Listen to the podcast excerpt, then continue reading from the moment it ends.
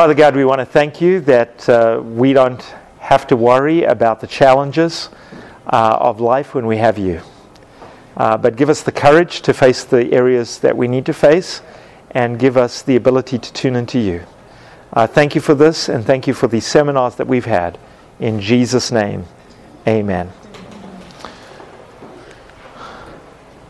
All right, I shared a verse the other day that I thought was pretty powerful. It's 1 Peter 3, verses 7, and I've added verse 8.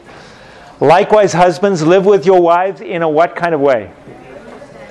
Understanding way, showing honor to the woman as the weaker vessel, since they are heirs or co heirs with you of the grace of life, so that your prayers may not be hindered. So, this suggests to me that God's plan for marriage is that we understand each other.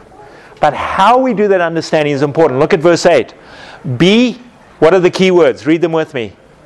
Like minded, compassionate, loving, tender hearted, and humble minded.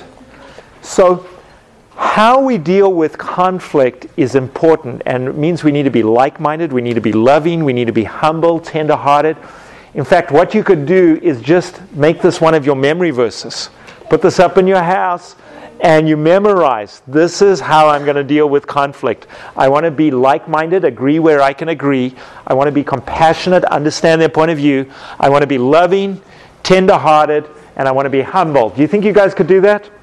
All right, so now we're going to talk about some of what would be involved. Now, the first thing I have to say is I believe conflict is healthy. When a couple comes to me and they say, oh, yeah, you know, we don't have any conflict. In fact, can you remember the last time we had conflict? And the other guy goes, No, I, I can't remember the last time we had conflict because we just never disagree about anything. I get very worried, right? You see, conflict, I believe, is actually healthy. Why is it healthy? What would happen without conflict? Okay, you could have everything building up inside. It could be like a volcano that explodes. All right, because you're not you're not sharing it. What else? There is no communication. communication. There's no communication. Yeah, you're not being honest. There may be communication, but you're not being honest. You see, conflict suggests that you trust each other enough to be honest. Mm-hmm. And so when you have conflict, it's actually a healthy thing. So some people get frightened because their parents may have hid all conflict from their kids, and there's pros and cons to that. But they then think that when I get married, we'll never have conflict. Whereas, believe you me, there's always behind doors closed discussions that are going on. And so, uh, conflict is healthy. It expresses trust and openness. Uh, some other things is what would happen, as I said, without such expression? You mentioned hidden anger and resentment would come out. You know, it just builds up inside until eventually it explodes. You'd have bad decisions. I can't believe how many times I would have made a bad decision if my wife hadn't said, hey, you know what, I just don't have a good feeling about this. And her intuition would often save us from a bad decision. So I needed someone to confront me like, I don't think you should do that. And she needs me to confront her. Uh, shallow relationships, because if you never share what you really feel, it's just shallow. It's like Facebook. Uh, lack of growth you can't grow unless somebody critiques you. You know, the Bible says, better the wounds of a friend than the flattery of an enemy. So conflict is a really good thing. So we all love conflict, right? How many of you, like, if I said to you, you know, tomorrow morning I'd like to come across and so that we can have a conflict. Oh, you know, Michelle's like, uh, no, let's just skip tomorrow. You know, nobody likes conflict, but conflict is still helpful. So how do we communicate through conflicts? So they've done this little test, and some of you may have heard of Professor Gottman. He has something called the Love Lab. and he takes couples.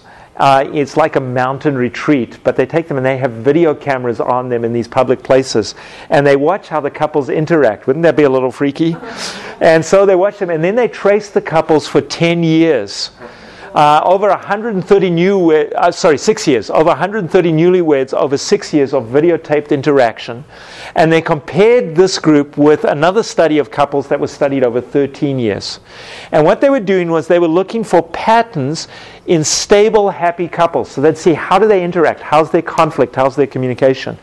And one of the things that they uh, discovered, a surprising result, was that even though they had taught these couples communication techniques like I-messages and active listening, uh, they didn't actually use them in conflict. And you just think about that. You know, you're taught, so what I hear you saying is, you know, you're taught that. But in the middle of a conflict, you're not going to use that.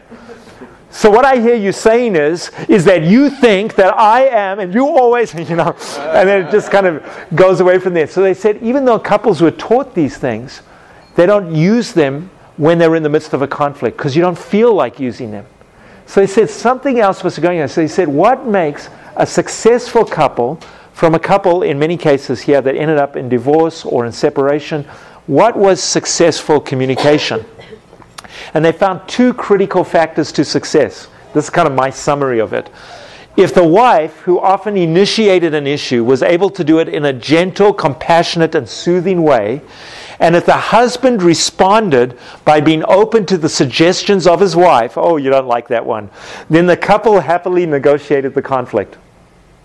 Did you get that? So if the wife knew how to initiate the conflict, and if the husband knew how to respond, things would go great.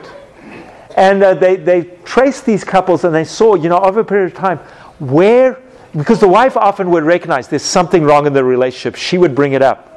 Guys, we, we don't always bring up the stuff. So, you know, she would bring it up, you know, there's a problem between us.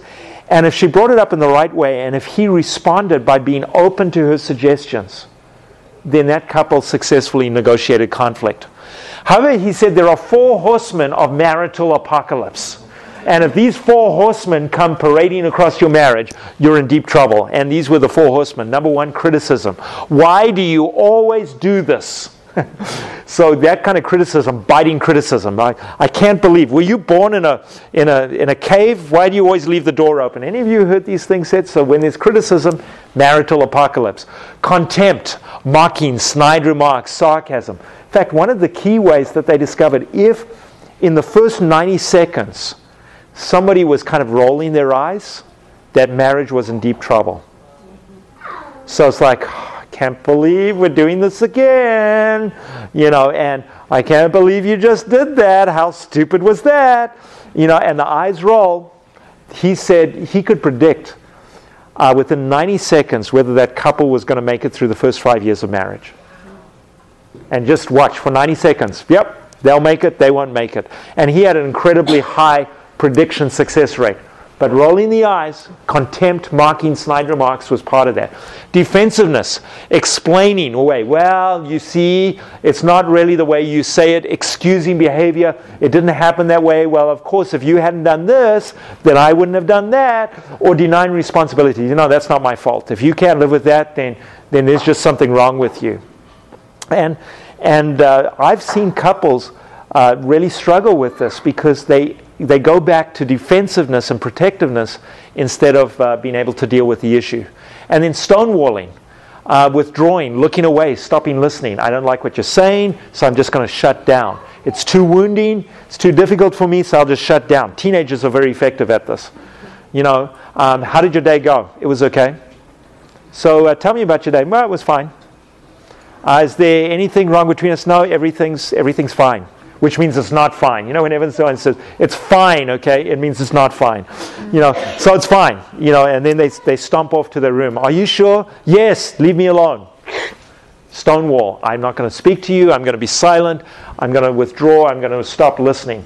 So if these things were occurring on a consistent basis in a relationship, that relationship was in trouble. And I can think of many other things. You know, sh- we mentioned shutting down, avoiding, just giving in Fine, have it your way. Uh, I, you know, this was something that I had a tendency to do in my early marriage, is that I'd be like, if, if I felt criticized, I felt disrespected. And men need respect. So what I would do is I would be like, okay, well, we'll just go, we'll just go on holiday to your parents then. And she says, are you sure? Yeah, that's fine. We're going to do that because that's what you want. It's like, no, no, no, no, no, no. If you were doing this because you loved me, it would be different. Uh, it would be like washing the dishes. If I saw that, remember, I like to clean house, so if I came in and the dishes weren't washed, I would go in and start washing the dishes. My wife would come and say, Please don't wash the dishes. Wouldn't you love your wife to say that to you. Please don't wash the dishes. And I'd be like, no, I'm going to wash the dishes. Now, why was I being stubborn? Because I wanted to prove a point to her that when I'm washing the dishes here, I can keep house better than you can. You know, I, you're not going to do this, but I'm going to do this. So, was that loving to wash the dishes or unloving? It was unloving. And then if she says, if she said back to me, Look, I don't want you to wash the dishes, because what washing the dishes said to her is, You have failed as a housewife. And so it communicated failure to her, so it would leave her feeling terrible. And I would insist on doing it. I'd say, Well, what's wrong with my washing the dishes? I mean, I'm just trying to help around the house here. Wouldn't every wife love to have a husband who helped around the house? Now, yeah, you guys can't connect with this at all, right? and so what was happening is I was being selfish and I was doing something good. And I, I, was either, you know, you're giving in or you're doing the right thing, but you're doing it for the wrong reason. And it's, it shows your heart, and your heart is still selfish. So demanding, labeling them, uh, you know, what, what are you? you? you? Try this on your spouse. It works really effectively at being able to sleep on the couch. Uh, you know, you're just like your mother. Oh, well, it might be a good thing, you know, but, but you know, you say you're just like your mother, or you, you, you're just like so and so. Like, ow, you know, and then you, you end up on the couch. I've never slept on the couch, but you know, those things can happen. Uh, criticizing, manipulating, arguing, or even making out as a way to just try and resolve the conflict. All of these are negative ways, and what we need to do is deal with conflict constructively in ways that aren't like this. So, I'm going to share with you some biblical principles for how to deal with conflict. They work whether it's husband, wife, or in any relationships. I love Ephesians chapter 4. It's just like my favorite conflict resolution chapter. You go to, you go to Ephesians 4, and it's like, woo, this gives me everything I need to know. So, uh, first, I'm going to start in verse 2. And it says we should begin with how, what? Humility. Um, have you ever tried praying when you're in the middle of a conflict? I am so mad. And then you pray, and God just like melts your heart. You know what? You're wrong. You know your heart's not right. You know you're being selfish here. You're like, God, go away. I was doing so well at winning this argument before you stepped in. so you need some humility. And, and it, then the second thing is gentleness. See, a lot of the problem in conflict is that when we get angry, we get aggressive. What's the difference between anger and aggressiveness? Anger is a response to a perceived injustice or a perceived hurt. So that's anger. It's just an automatic response. I feel hurt. Anger is always secondary to hurt. I feel hurt, I respond. Or I feel unjustly treated, I respond. So anger is the feeling. Aggressiveness is a determination to, to hurt the other person back. See the difference? One is my response, the other is a sinful secondary action that happens when I say, okay, I'm hurting, now I'm going to show you how much I'm hurting by hurting you. So, what the Bible says, it actually says something surprising be ye angry. That's not one of the be ye's that you thought, you know, be ye kind, but it says be ye angry, but don't sin. There's a difference between anger and aggressiveness. And that means so the Bible in Ephesians 4, verse 2 says we need humility and gentleness. Even when we deal with areas where we're angry, we need to be gentle. And then it says with patience, bearing with one another in love.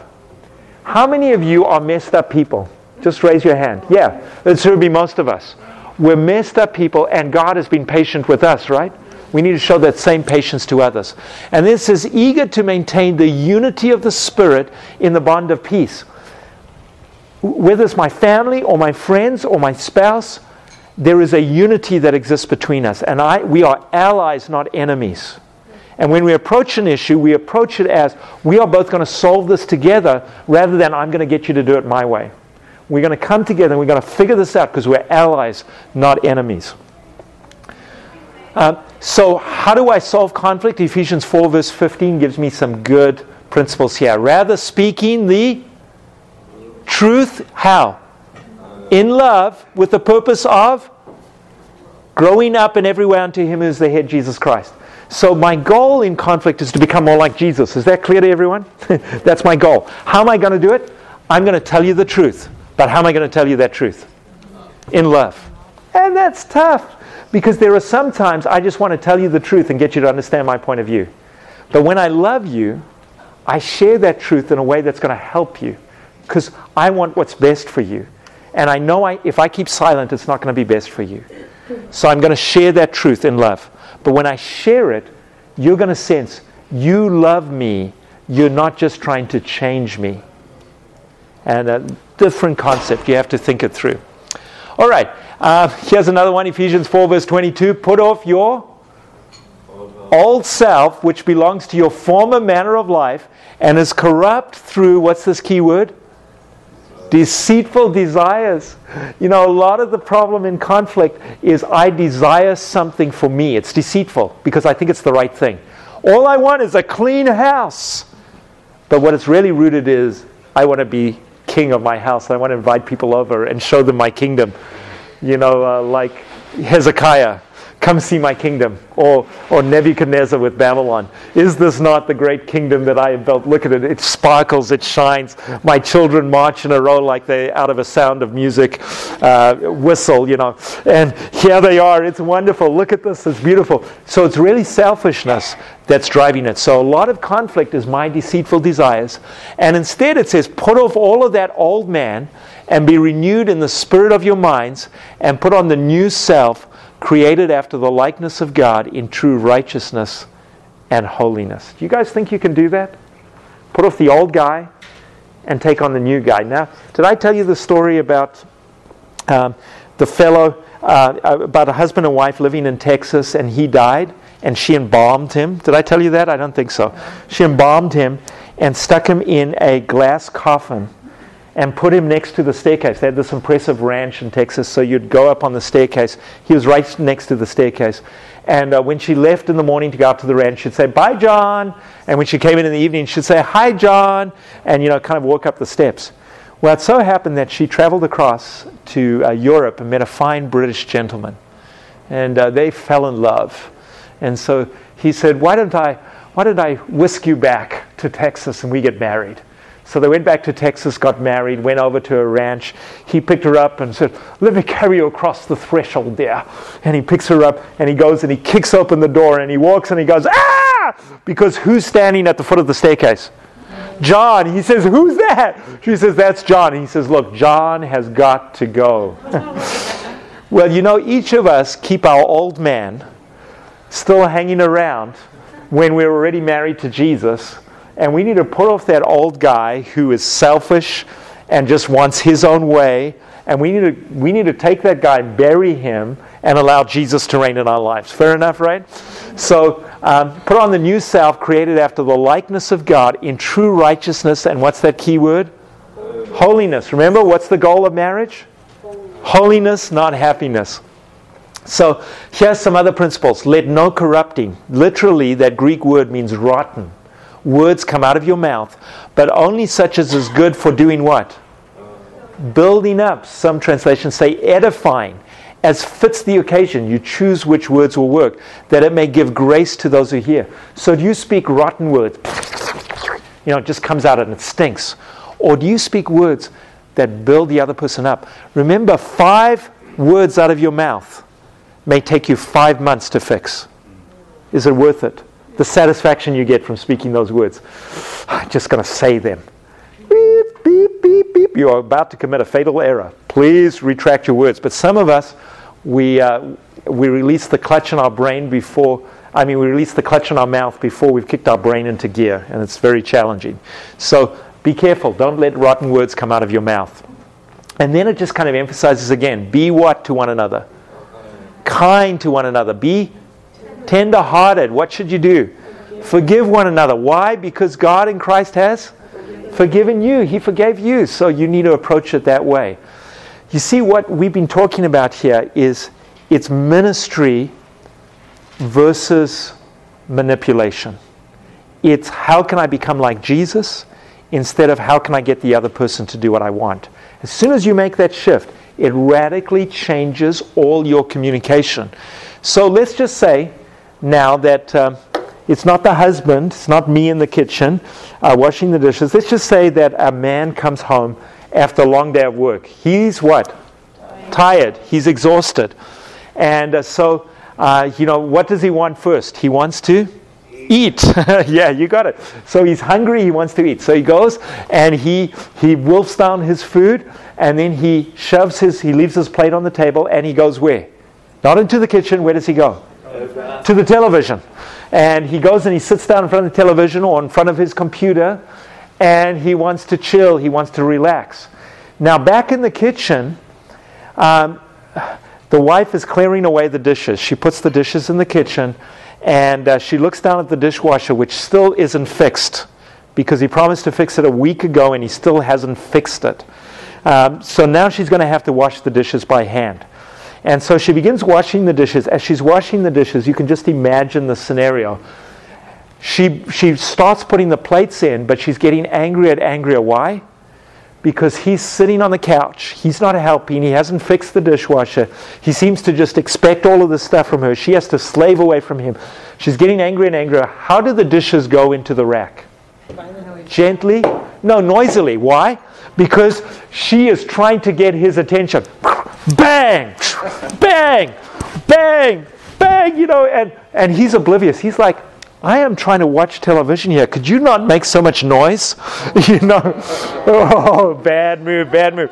Or maybe he doesn't even tune in at all. You know, he's just so, to- he's in his waffle box, he's in his television box or his computer box. He doesn't even hear it. And so eventually she comes out boiling mad and says, The dishwasher's still broken. And he looks up and innocently goes, Oh, that's right. Yeah, I should get to fixing that sometime. And goes back to his box. Now, how is that going? Not very good, right? I mean, this is a situation where you can see the tension building. In that moment, both of them can either become selfish or unselfish. And the Bible tells us in James chapter 4, verse 1, exactly what the problem is. So if you want to take a look at James chapter 4, verse 1, and it identifies the, the reason why conflicts occur. Verses 1 through 3. So I want you to quickly read that and then see if you can come up with the answer. James chapter 4, verses 1 through 3. Just kind of glance through it and see if you can come up with what the answer is. It says, Why are there troubles and fights among you? And then it comes up with a reason. It says there's a reason. What is it? Anyone figure it out yet? Why are there troubles, fights, conflicts among you? What's going on? You have desires, right? Lust. Lusts, it calls them. And that word lust or desire, depending on your translation, it says what you want to spend it on. Yourself. So the real reason why there are fights and conflicts among us is because we have selfish desires. Isn't that so true? We want our way. We want to do things our way. And both of them, he wants to be left alone so he can relax and just watch television. She wants to get the dishes washed and she wants that dishwasher fixed and she doesn't want to be the slave. So both of them are coming at this with selfish perspectives and as a result, conflict is occurring. Now, when conflict occurs, we can use bad tactics, and we've talked about some of them earlier.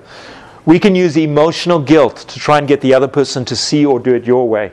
One of my students, he, I said, Oh, yeah, what do your parents do? He says, Well, my mother's a travel agent. I said, Oh, they still have travel agents? He says, Yeah, she specializes in sending people on guilt trips.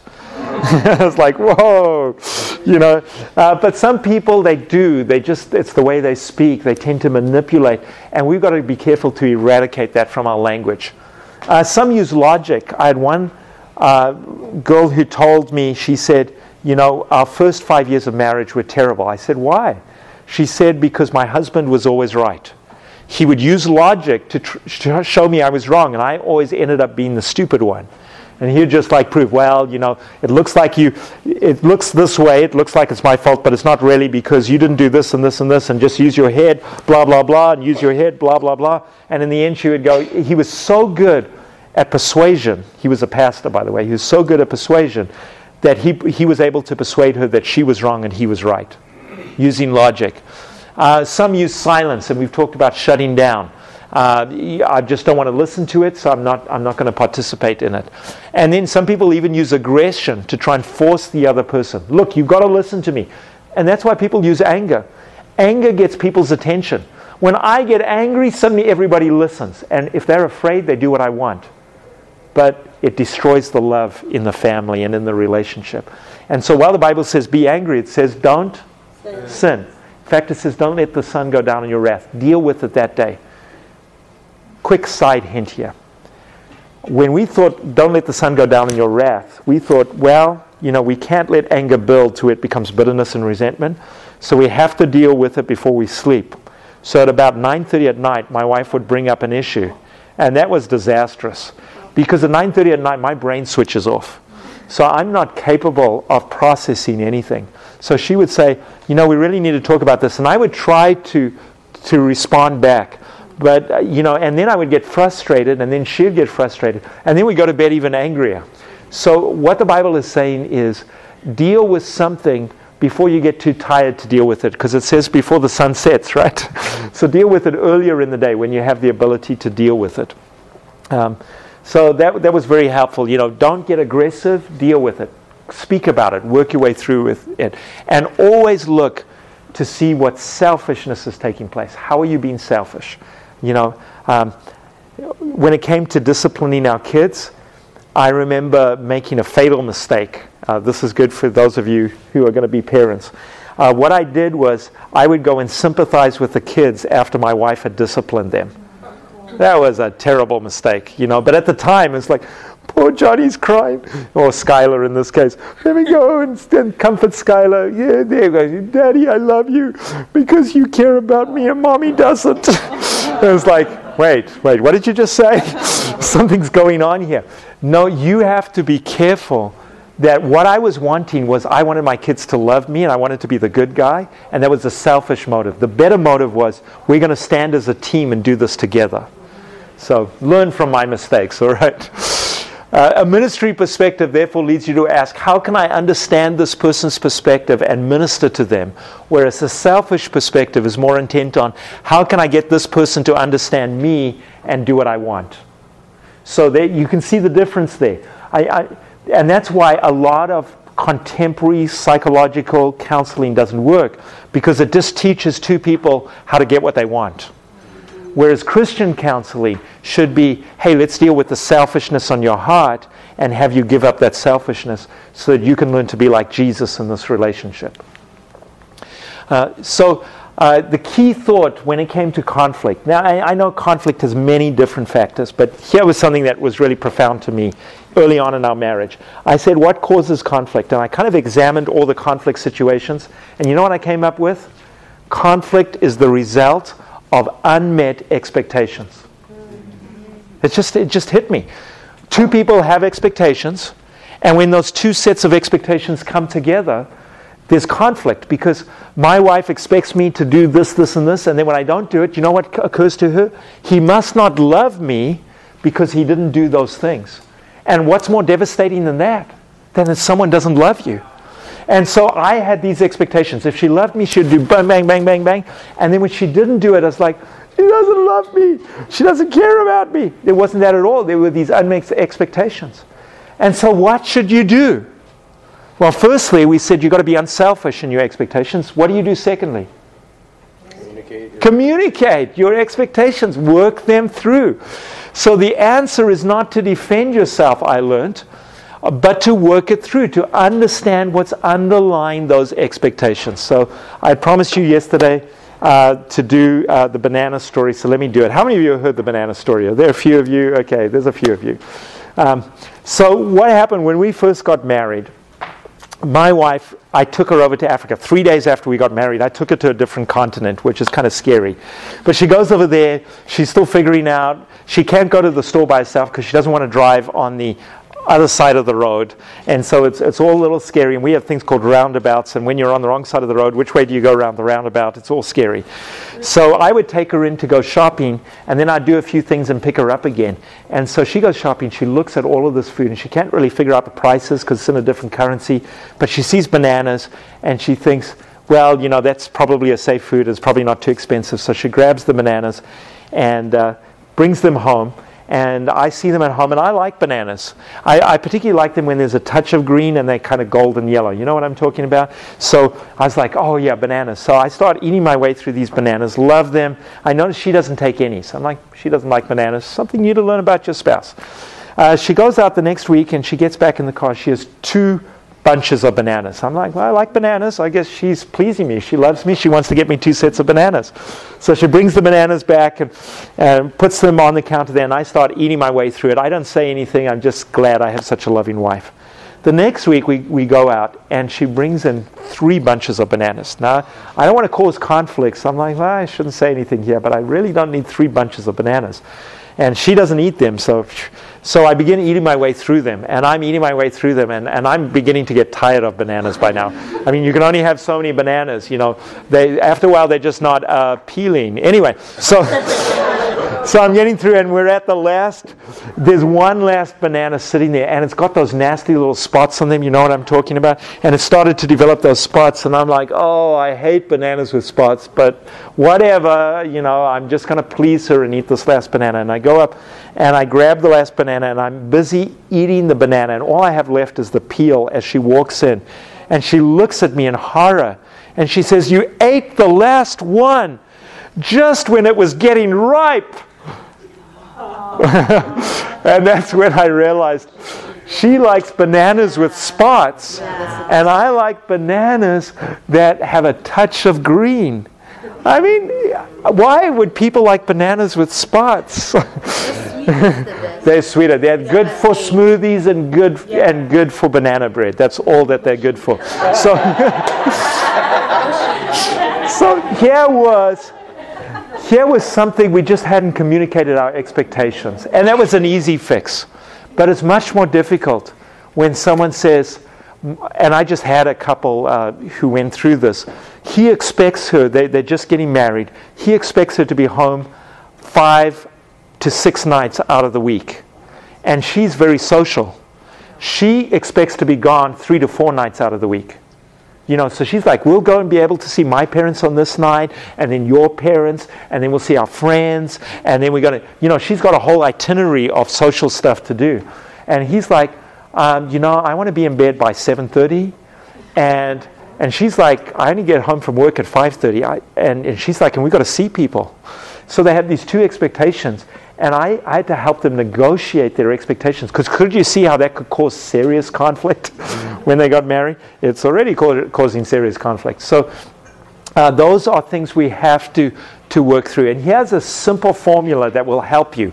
Uh, we call it love. First thing, you're going to listen. You're just gonna you're gonna understand because you're trying to figure out where the other person is coming from. So when the wife walks out of the kitchen saying the dishwasher needs to be fixed, you're going to listen, and you're going to listen on two levels what is said, and then the cry of the heart. Because those are two different things. So, what is said is, you would like the dishwasher fixed. Let me get that right. Yes, I'd like the dishwasher fixed. But then you, you try and understand the cry of the heart. What's going on at the heart level? And at the heart level, you can say, Has my not fixing the dishwasher left you feeling unloved? And maybe like I don't care about you and what you have to face. Tears, yes.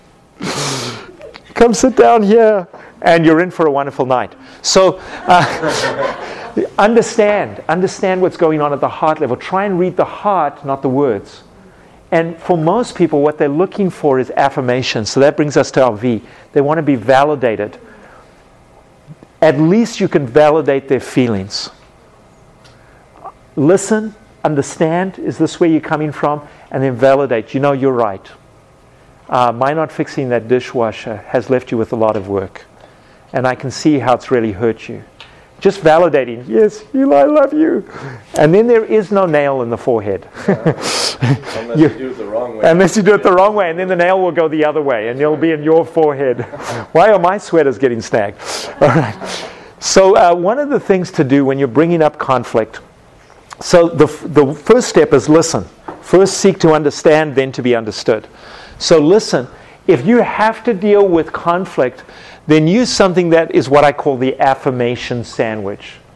And what I mean by the affirmation sandwich is you have a piece of meat, or maybe it's a veggie burger for you, that's in the middle of your bun. But on either side, there's a lot of sauces and toppings, and you've got the actual bread. That represents for me praise and affirmation.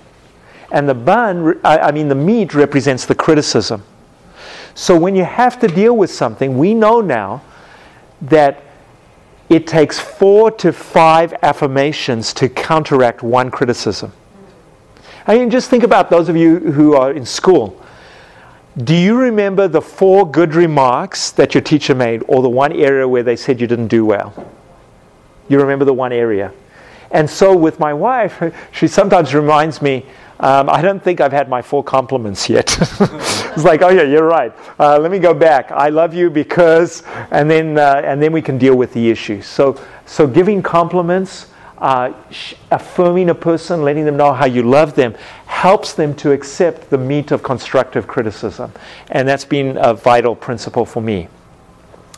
Uh, let's see, we have five minutes. I'm going to try and cover conflict styles in the next five minutes. Uh, I've also found that when you're ministering, you have to recognize you approach conflict differently. Now, some people are very interested in relationships. How many of you are very focused on keeping your relationships and keeping the other person happy? Just kind of raise your hand. You're the happy people. All right, a few of you. Some of you are not being honest. All right. Because, uh, like, is this safe to do this here? And then there are other people focused on goals. They're very good at achieving their goals. Now, what we've found is these people who are very focused on goals tend to marry people who are very focused on relationships. And we have little animals to help you understand these different things. So, those who are very focused on relationships, they are what we call teddy bears. You know, because they're just warm and cuddly. So, if you ask a teddy bear, you know, um, if you say to a teddy bear, let's go to the Acts for Christ conference, they'll go, okay, let's go, because they want to please you. Now, they may have had something else to do. They may have had a goal to achieve, like maybe homework for the weekend. But because you've asked them and they don't want to disappoint you, what are they going to say? Yes. Now, on the other end of the spectrum, we have uh, an animal that we're just going to call a shark. See, sharks are very good at accomplishing their goals, but they sometimes ruin their relationships in the process. Now, these are extremes. You know, we, we lean one way or the other. And if you, you want a little survey to do on this, I can give it to you. So, the teddy bear is like, oh, I want to just please you. And the shark is like, I want to accomplish my goals. What happens when a shark marries a teddy bear? Initially, the shark is like, this is so cool. I just say something and she wants to do it.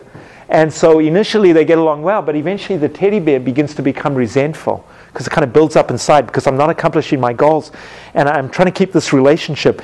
And, and the shark doesn't always recognize the damage they're doing to the relationship as they accomplish their goals. Now, there's some people who just like to avoid the whole mess altogether, and they're turtles, like just inside my shell, whoop, there's a conflict. Okay, pass by, pass by. Is it safe yet? No, go back inside. So, Jesus, interestingly enough, adopts one of these at different times. It's not like they're wrong but it's how you approach them that can be wrong. Now, there's some people who go, okay, I'm not a teddy bear, I'm not a shark, I'm not a turtle. Now, what I really am is a fox. I try and compromise. We'll do it your way a little bit, and then we'll do it my way a little bit. You know, let's find a compromise here. You know, and they're very good at making compromises. And then, who we'd all like to be is this nice little wise bird who can both accomplish relationships and achieve their goals. What we call win win. You know, we all like to be there. But the reality is, that uh, we tend towards one of these other ones. Now, what would happen if two teddy bears marry each other? Just had this, we had an engaged weekend. 16 engaged couples come to us and we do a weekend seminar with them. And we had two teddy bears next to each other. You should have seen them trying to go out for lunch.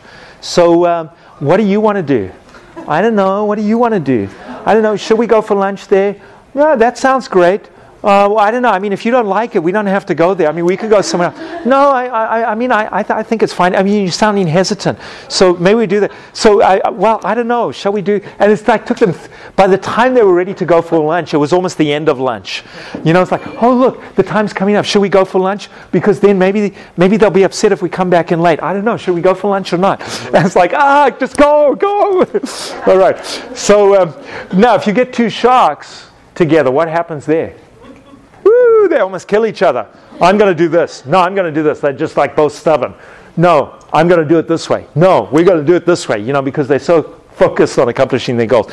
So there is something about blendiness and just understanding the style. How does your partner work through conflict? Uh, do they Do they avoid it? Do they accommodate it? Are they compromising, collaborating? Uh, are they achieving their own goals, and so on? Now, almost any of these styles I found can become essentially selfish. I attack or withdraw or compromise or accommodate in the hopes that this will keep me happy. But a ministry perspective, what we've been talking about this whole morning, has growth towards holiness as the goal. Therefore, the point is not to change the other person to do what I want, but to minister to the other person so that we both become what God wants, so that we can grow together the way God wants us to grow. And I believe if we approach conflict this way, even though we have different styles, we can be effective. And so we've shared a lot of information. There's a lot more that we could share about communication and conflict. But I found when you deal with selfishness, the other things tend to disappear.